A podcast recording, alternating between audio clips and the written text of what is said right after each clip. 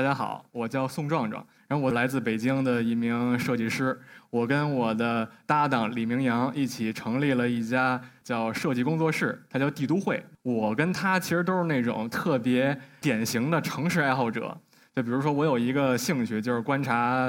城市里的人。很多人在休假的时候都喜欢去海边，然后就在沙滩上躺着看这个海浪来回拍打沙滩，感觉那个景象特别的放松，让人。那我就可能比较奇怪，因为我就喜欢在马路边儿，呃，在十字路口边上，然后看人潮来回这么走，然后我也会觉得很放松。不过无论如何，我还是经常会想一个问题，就是问自己：我为什么这么喜欢城市？或者说城市为什么这么吸引我？当然，除了我自己的家乡城市，也就是北京以外，我还喜欢很多很多其他城市，比如我之前呃学习跟工作过的这个波士顿。再比如，之前在波士顿待着的时候，我还经常去旁边不远处的纽约玩啊什么的，当然也包括上海。所以刚才我提到的那些城市，他们有一个共同点，比如北京、上海、波士顿、纽约，就是他们都是大城市。它们不仅大，而且特别的多元。在那样一个地方，你就有很多事情不不一样的事情可干，有很多不一样的人可以看见。不仅是我，其实已经有很多的研究，包括观察，证明了就是大城市它吸引人很重要的一点就是多元。那多元意味着什么？在我看来，多元就意味着它能提供给你很多超过你理解的，或者超过你想象的，以及超过你需求的那些信息。但是显然，意外跟陌生感还有另外一面。就比方说，你在家里，或者说你在你办公的地方，没什么新鲜感，也没什么惊喜，但是你就觉得特踏实，你就觉得你什么都能控制，对吧？但是在北京、上海这样的城市，因为它有很多的意外，它有很多的陌生的东西，你就会觉得很多事儿你不能理解，而伴伴随而来的就是一种失去控制的感觉。举一个例子，从今年开始，北京包括上海其实也一样，就出现很多类似这样的场景，就是一个店铺啊被封起来了，这个店铺可能是。我之前经常去的，或者是那种朋友经常推荐给我，但是我还从来没去过，所以面对这样一个场景，就会觉得很可惜，同时也会觉得很困惑，就是为什么是这么这样，对吧？所以我们帝都会的成员就做了一个比较小的研究和调查，然后做出了这样一张图，这张图所画的是一栋。住宅楼，而这种住宅楼一定显然显显而易见，它是被虚构出来的。不过，它还是基于很多北京现实的历史跟故事的。比如，这栋楼建于五十年代，因为在建国初期有很多这个新的居住需求，我们就建了大量像这样的一些居民楼。而在之后呢，这栋楼就也经历了一段动荡的时期。七十年代的时候，北京受到唐山大地震的影响，很多的楼就加上了现在的你可以看见的这个白色的呃十字形的这种结构，用来加固这个结构。而随着改革开放，很多的住宅楼的底商就开始慢慢成型了，而人们因为慢慢变得富裕了，就开始用这种防护网或者说什么呃空调啊遮阳棚什么的开始改造自己的家。而到了九十年代，底商就变得越来越多。而到了新千年呢，北京为了申办奥运会，就进行了一次全市范围的这种城市美化运动，就这个就开始给墙涂油漆。而到了奥运会之前，很有意思的是，就是为了迎接奥运嘛，就我们又涂了一遍。嗯，而最近这几年，北京开始做又是另外一个层面的这种改造，就是对这些老旧小区做了很多的改进。你可以看见，比如我们更换了门窗，我们统一了这个空调罩，包括。我们这个开始给这个墙贴外保温层等等，就是加设外保温层，直到最近的这一次，就是今年开始比较明显的就是把很多底商封了起来。我们画的东西其实特别简单，就是这么一一堵墙，或者说是呃一栋楼，但是你很明显的是，你可以看见这面墙或者说这栋楼上是有很多力量的，比如有一些自上而下的力量，比如要深奥，所以我们要刷墙。还有一些是自下而上的力量，比如我们有了钱之后，我们会装空调，我们会把自己家的阳台封起来，这样室内的面积会大一点等等。我们把这样一一栋楼放在一个六十多年的这么一个时空的范围内，其实很想呈现的一个信息就是，你所看见的在每一个历史阶段的这样一个样貌，这栋楼的一个样貌，其实都是刚才我所提到的那些力量互动的结果。而很显然，这种互动它永远不会停止。除非这楼被拆了。换句话说，我们今天所见到的这栋楼的这个样子，它一定不是个终结。它以后变成什么样，这只取决于未来这些力量是怎样互动的。所以，我觉得这这张图非常好的解释了帝都会是在做什么。你在城市里，特别是大城市里生活的时候，你享受很多的便利，但是你也会觉得有很多刚才所提到的不解和困惑。而我们就是希望用自己的图，用自己设计的这种形式语言，来让这座城市变得更容易理解一些。当然，如果让城市变得容易理解，其实不止这么一种形式。比如，我们从二零一二年开始，当时我们几个还是呃在清华大学建筑学院读书的几个本科生，我们就开始回到自己的母校，来给他们去做这种高中生的建筑和城市的教育。比如我所在的那个北京四中，我就会讲到这个地方是怎样从元大都的时候，元大都之前什么都没有，经过八百年发展成现在北京四中的这个样子，或者说。同学们会玩一个游戏，大家分别扮演政府官员、开发商、呃居民、专专家、呃建筑师什么的，然后一起呢用乐高积木来开发他们学校旁边一个实际的地块。在有一节关于北京的课之后，一个小同学就过来跟我说：“啊，老师，我头一次发现我这么不了解北京，我想多了解一点。”就像这样的一些学生的反馈，其实是对我们来说最大的鼓励。但同时，我们也非常清晰地意识到，每一个课堂上只有十到二十个同学，而面对北京这么大的一座城市，我们还是希望有更多的人能慢慢地去了解它。嗯，很幸运的是，我们有一个机会跟建工出版社合作，出版了我们的第一本城市绘本《京城绘人来车往》。听名大家就知道，这本书肯定是关于交通的，因为我们觉得。北京人特别喜欢讨论交通问问题，就特别像我们可能听说过伦敦人喜欢讨论天气，对吧？比如在北京，如果你要迟到了，你就跟对方说你堵车了，呃，甭管你是不是真堵车了，他肯定都至少不会怎么说你。再比如，我们经常抱怨自己的立交桥，北京立交桥，大家可能也听过一个笑话，就是什么不法分子绕了上了立交桥，怎么也绕不下来了，最后被逮了。基本说的就是西直门立交桥，所谓的世界第九大奇迹。于是我们在我们的书里也画了很多立交桥，一共五十四座吧，可能是。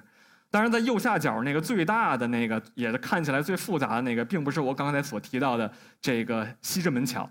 而是这一座，它是叫四惠桥，位于北京的东南四环。我们当然不只是想画这些立交桥这么简单，我们还是希望解释一个问题，就是立交桥为什么这么复杂。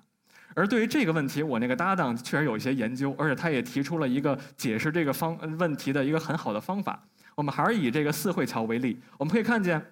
在下边有一个公式，这明显体现了我们这些理工男的这种思维方式。显而易见，一个复杂的立交桥是可以被分解为几个没那么复杂的立交桥的。举个例子，比如这个四惠桥，它就等于。一个管头桥加一个廊坊桥再加一个环岛，而我们还可以进进一步的去分析，比如管头桥等于什么呢？它等于一个科惠桥加三个仰山桥再加四个荣华桥。当然，我们不应该停在这一步，对吧？因为这些桥完全还可以进一步的被划分。其实我们到最后就会发现，最基本的这些原型，你完全可以把它们简化到四种，就是十字路口、丁字路口、环岛跟直跨桥。如果你再去理解一下。其实环岛、直跨桥跟丁字路口都是某种十字路口。在这样的背景下，你其实就意识到，立交桥当然很复杂，就像刚刚我们看见的西直门桥或者是这个什么四惠桥一样，但它一点都不混乱。在这种无序的表象背后，其实是非常有序的逻辑，而我们所做的就是把这个逻辑介绍给大家。我其实没什么对西直门桥不好的印象，因为我也没有怎么绕绕不下来过，我也没怎么开车，是吧？但是，我有这么一个体验，就是西直门地铁站特别不好走，他在里边换乘的痛苦，之前另外一位一席的讲者李涵也讲过，这个就是西直门地铁换乘站的一个超长无比的换乘通道，而且你要步行往上走，可以看见左边大台阶一直上到哪儿去了，是吧？所以我们就又问了自己一个问题，就是。北京的地铁换乘到底有多长？所以经过一些呃调查、分析、统计，我们画出了这样一张图。可以看见左边的每一个小格子都代表十米。于是我们就把这些北京的所有换乘站放在了这些格子里面，从最短的到最长的。北京有很多换乘站就是同台换乘，所谓的从这站台的这一边走到另外一边，你就换完了，所以就是十五米，很简单。但大部分的换乘站显然没有这么短，比如一百多米的、两百多米的、三百多米的。呃，我们还注意到，有的比较短的换乘站会在早晚高峰的时候，用那种蛇形的栅栏，呃，刻意的把这个换乘距离变长，目的就是为了防止这个短期过于集中的客流，对吧？而刚才我们提到的西直门桥很遭罪，很长。然后现在它也马上就要出现在这个画面里了，它大概是四百多米，当然也有比它更长的，那就是一个难兄难弟了，算是叫东直门啊，东直门地铁站，呃五百多米，而东直门地铁站跟西直门地铁站其实他们是经过一定的改造的，在改造之前可以看见最后这块儿，它它们的距离都是超过六百米的。那么就是为什么这两座车站一直都这么的让人遭罪，是吧？其实也当然有原因的，因为这当然有一些背景知识，就是，呃，东直门跟西直门都是北京二号线跟十三号线的呃换乘站，而十三号线是架是高架的那个城铁，一开始是叫城铁而不是地铁，所以你从二号线倒到十三号线的时候，你需要出站买票进站，然后才能乘车。换句话说，在最开始建的时候，这根本就是两个不同的系统。所以有人就调侃的说：“如果你现在把西二号线的西直门站叫做西直门南站，然后管十三号线的西直门站叫西直门北站，那么就再也不会有人抱怨这个换乘太长了，因为这根本就是俩车站。你从一个车站走到另外一个车站走五百米，其实一点都不算远，对吧？所以通过这张图，我们希望解释的就是，或者说我们希望传递给大家的信息就是。地铁换乘不只是那么一个距离那么简单，它其实还有很多复杂的一些东西在后边。刚才我所呈现的这两个例子，其实我们解释的都是那些城市中不合理的地方，它背后合理的原因。当然，这不意味着我们就说这些都没有问题，而是我们想说，或者想告诉大家这些问题到底在哪儿。我们在大城市生活，享受很多它的便利。享受它很多提供给我们的趣味，但同时我们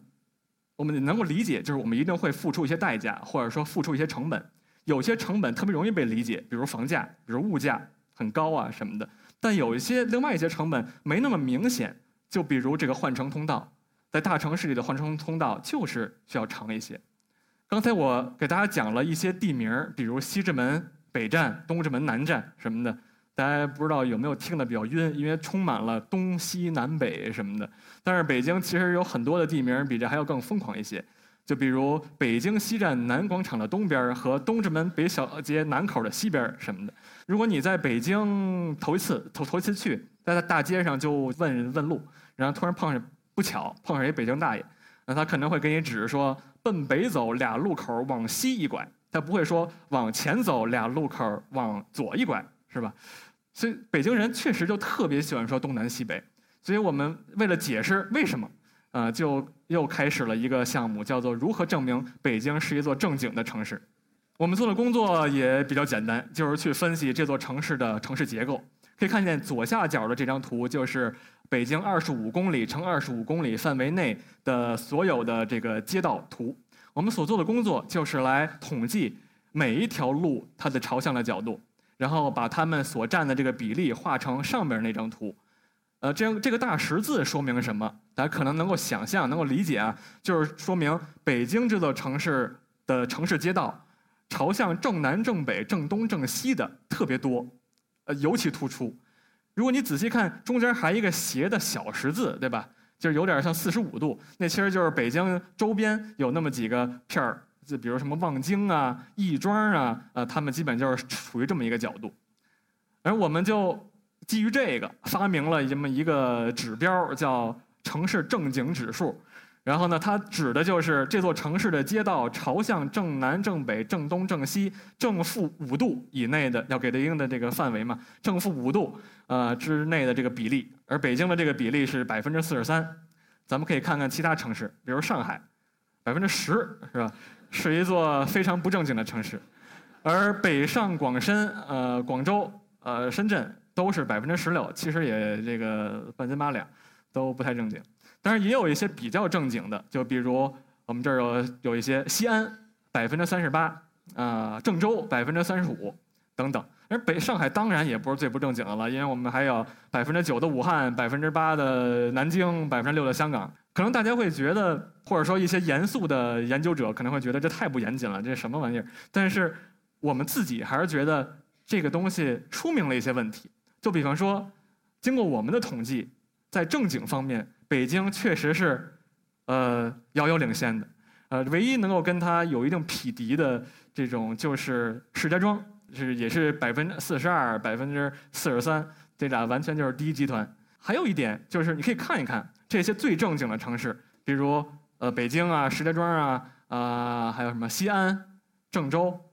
他们都有什么特点？他们有一些特点，就是比如他们都是平原城市，对吧？第二点就是他们或多或少都是有点缺水的城市，所以我们可以想象，就是可能只有在一个没有大江大河的呃平原地带，才可以铺开这种特别正的城市路网。所以，在这个正经与不正经的背后，其实是一个挺学术的问题，那就是所谓的城市形态，也是我们这其实一直都在研究的这种问题。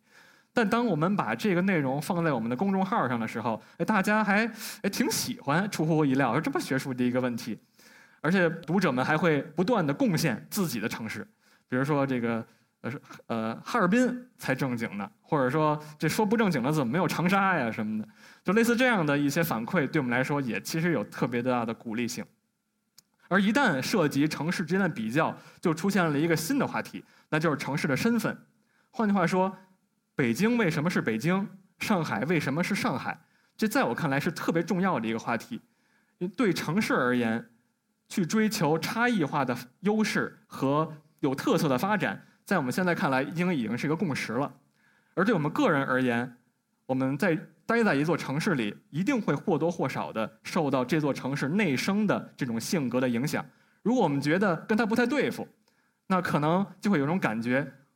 我可能不太适合这个地方，对吧？所以，无论对城市还是对个人而言，了解一座城市的身份或者说它的性格，我觉得都是非常关键的一步。而帝都会所做的工作。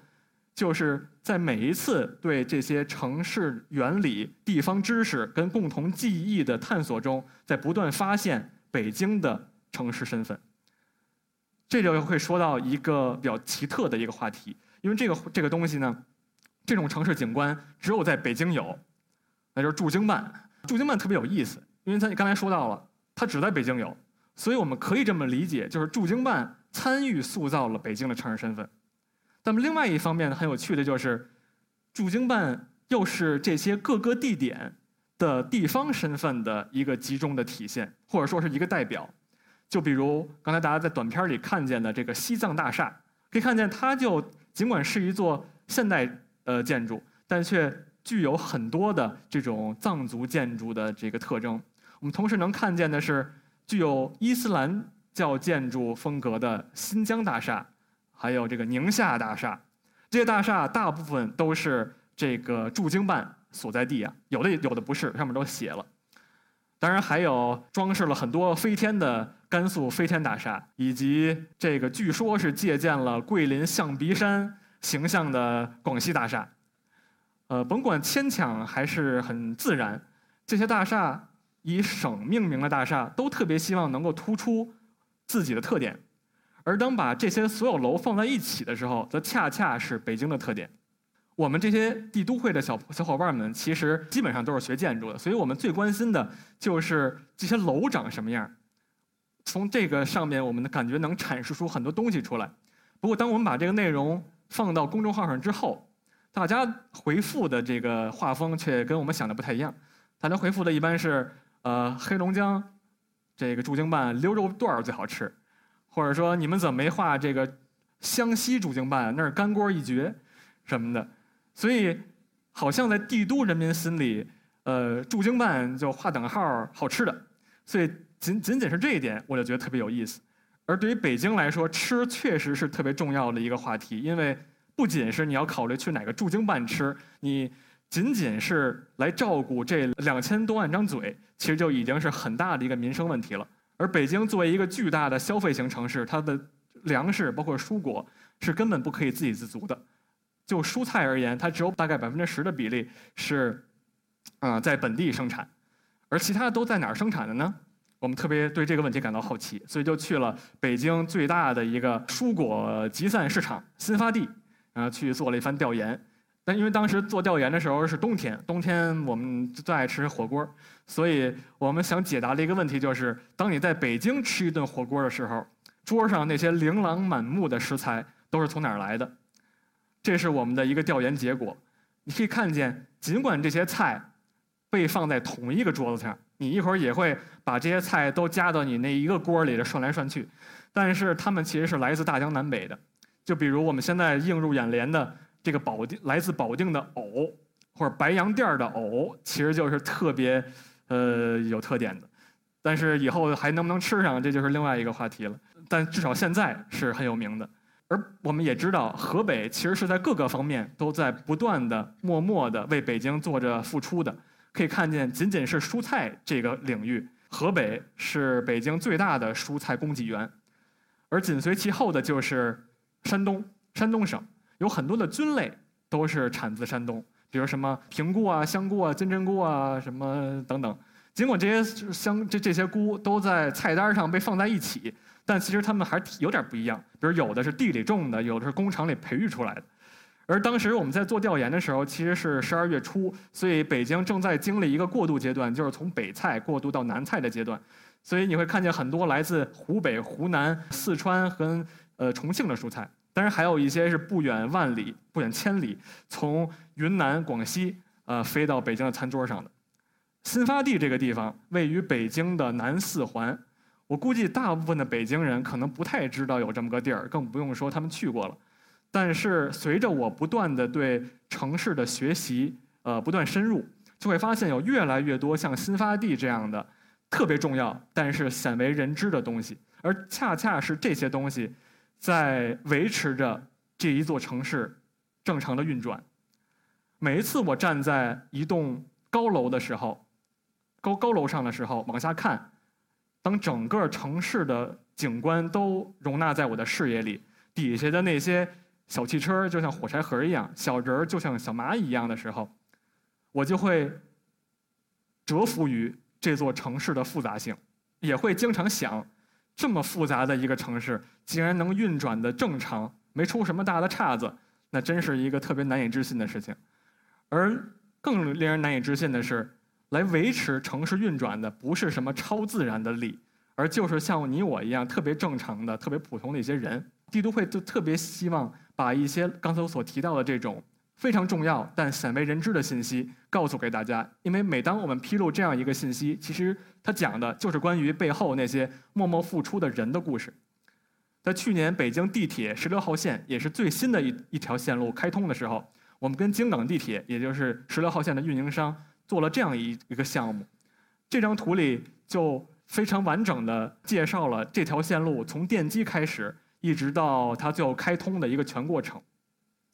在这幅图里，其实最吸引我的不是那些我没怎么见过的，比如盾构机或者冷滑机车这些特别酷的机械，而是那些人。可能也跟我在这个工作中，呃，所负责那个嗯工作有关系。因为在这里面，我的工作特别的琐碎，就是给那些小人儿呃画衣服。你们一定要仔细看，这些小人穿的衣服非常不一样。如果你们没看出来，就太辜负我的努力了。但是我完全能够想象，就是为了开通一条地铁线路，一定需要很多的不同的工种，很多的不同的职职位来为它服务。但只有当我真正开始画的时候，我才真正意识到它有多少人，或者说它有多么多少职业的人在为之付出。在最后这张图，这个地铁终于开通了，我的搭档设计了这样一个场景，就是让挑出了一些人，给他们来一个合影。我特别喜欢这个设计，因为他们已经为这条线路付出了这么多，他们特别需要有这样一个合影。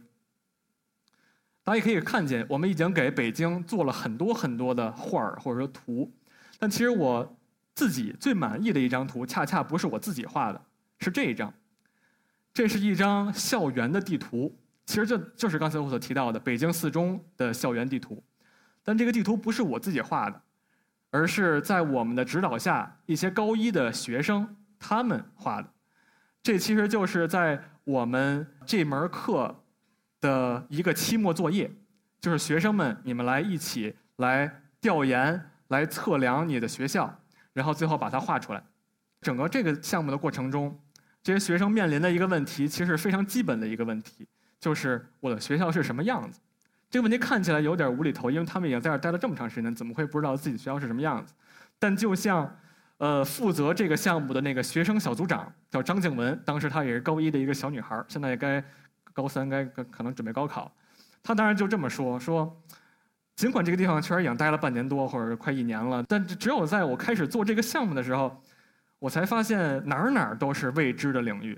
其实对这么一个小的学校来说是这样，那么对于我们所在的偌大的北京、上海来说就更是这样。但是这些学生给我们做了很好的一个榜样，或者说做了一个示范，那就是我们完全可以从我们熟悉的地方开始，从我们熟悉的领域开始，来一点点的理解自己的城市。当然，这需要一个过程，也需要一些努力。但经过这些努力，我们可以慢慢的理解，用理性来理解那些我们觉得城市中不合理的地方，然后要么调整自己的行为模式来对应它，要么更主动一点来促使一些改变发生，但绝不仅仅是抱怨。我们也可以理解为什么脚下的这个地方是那个叫做北京、上海、广州、深圳以及其他名字的城市。以及我们为什么会待在这儿？我们为什么选择待在这儿？当然，我们还会慢慢理解那些与我们一样的，在为这座城市付出的，在贡献着自己生命跟青春的其他那些人。在这个过程中，我们这些小伙伴儿，左边这些就是我们帝都会，就特别希望成为大家的一个向导。谢谢大家。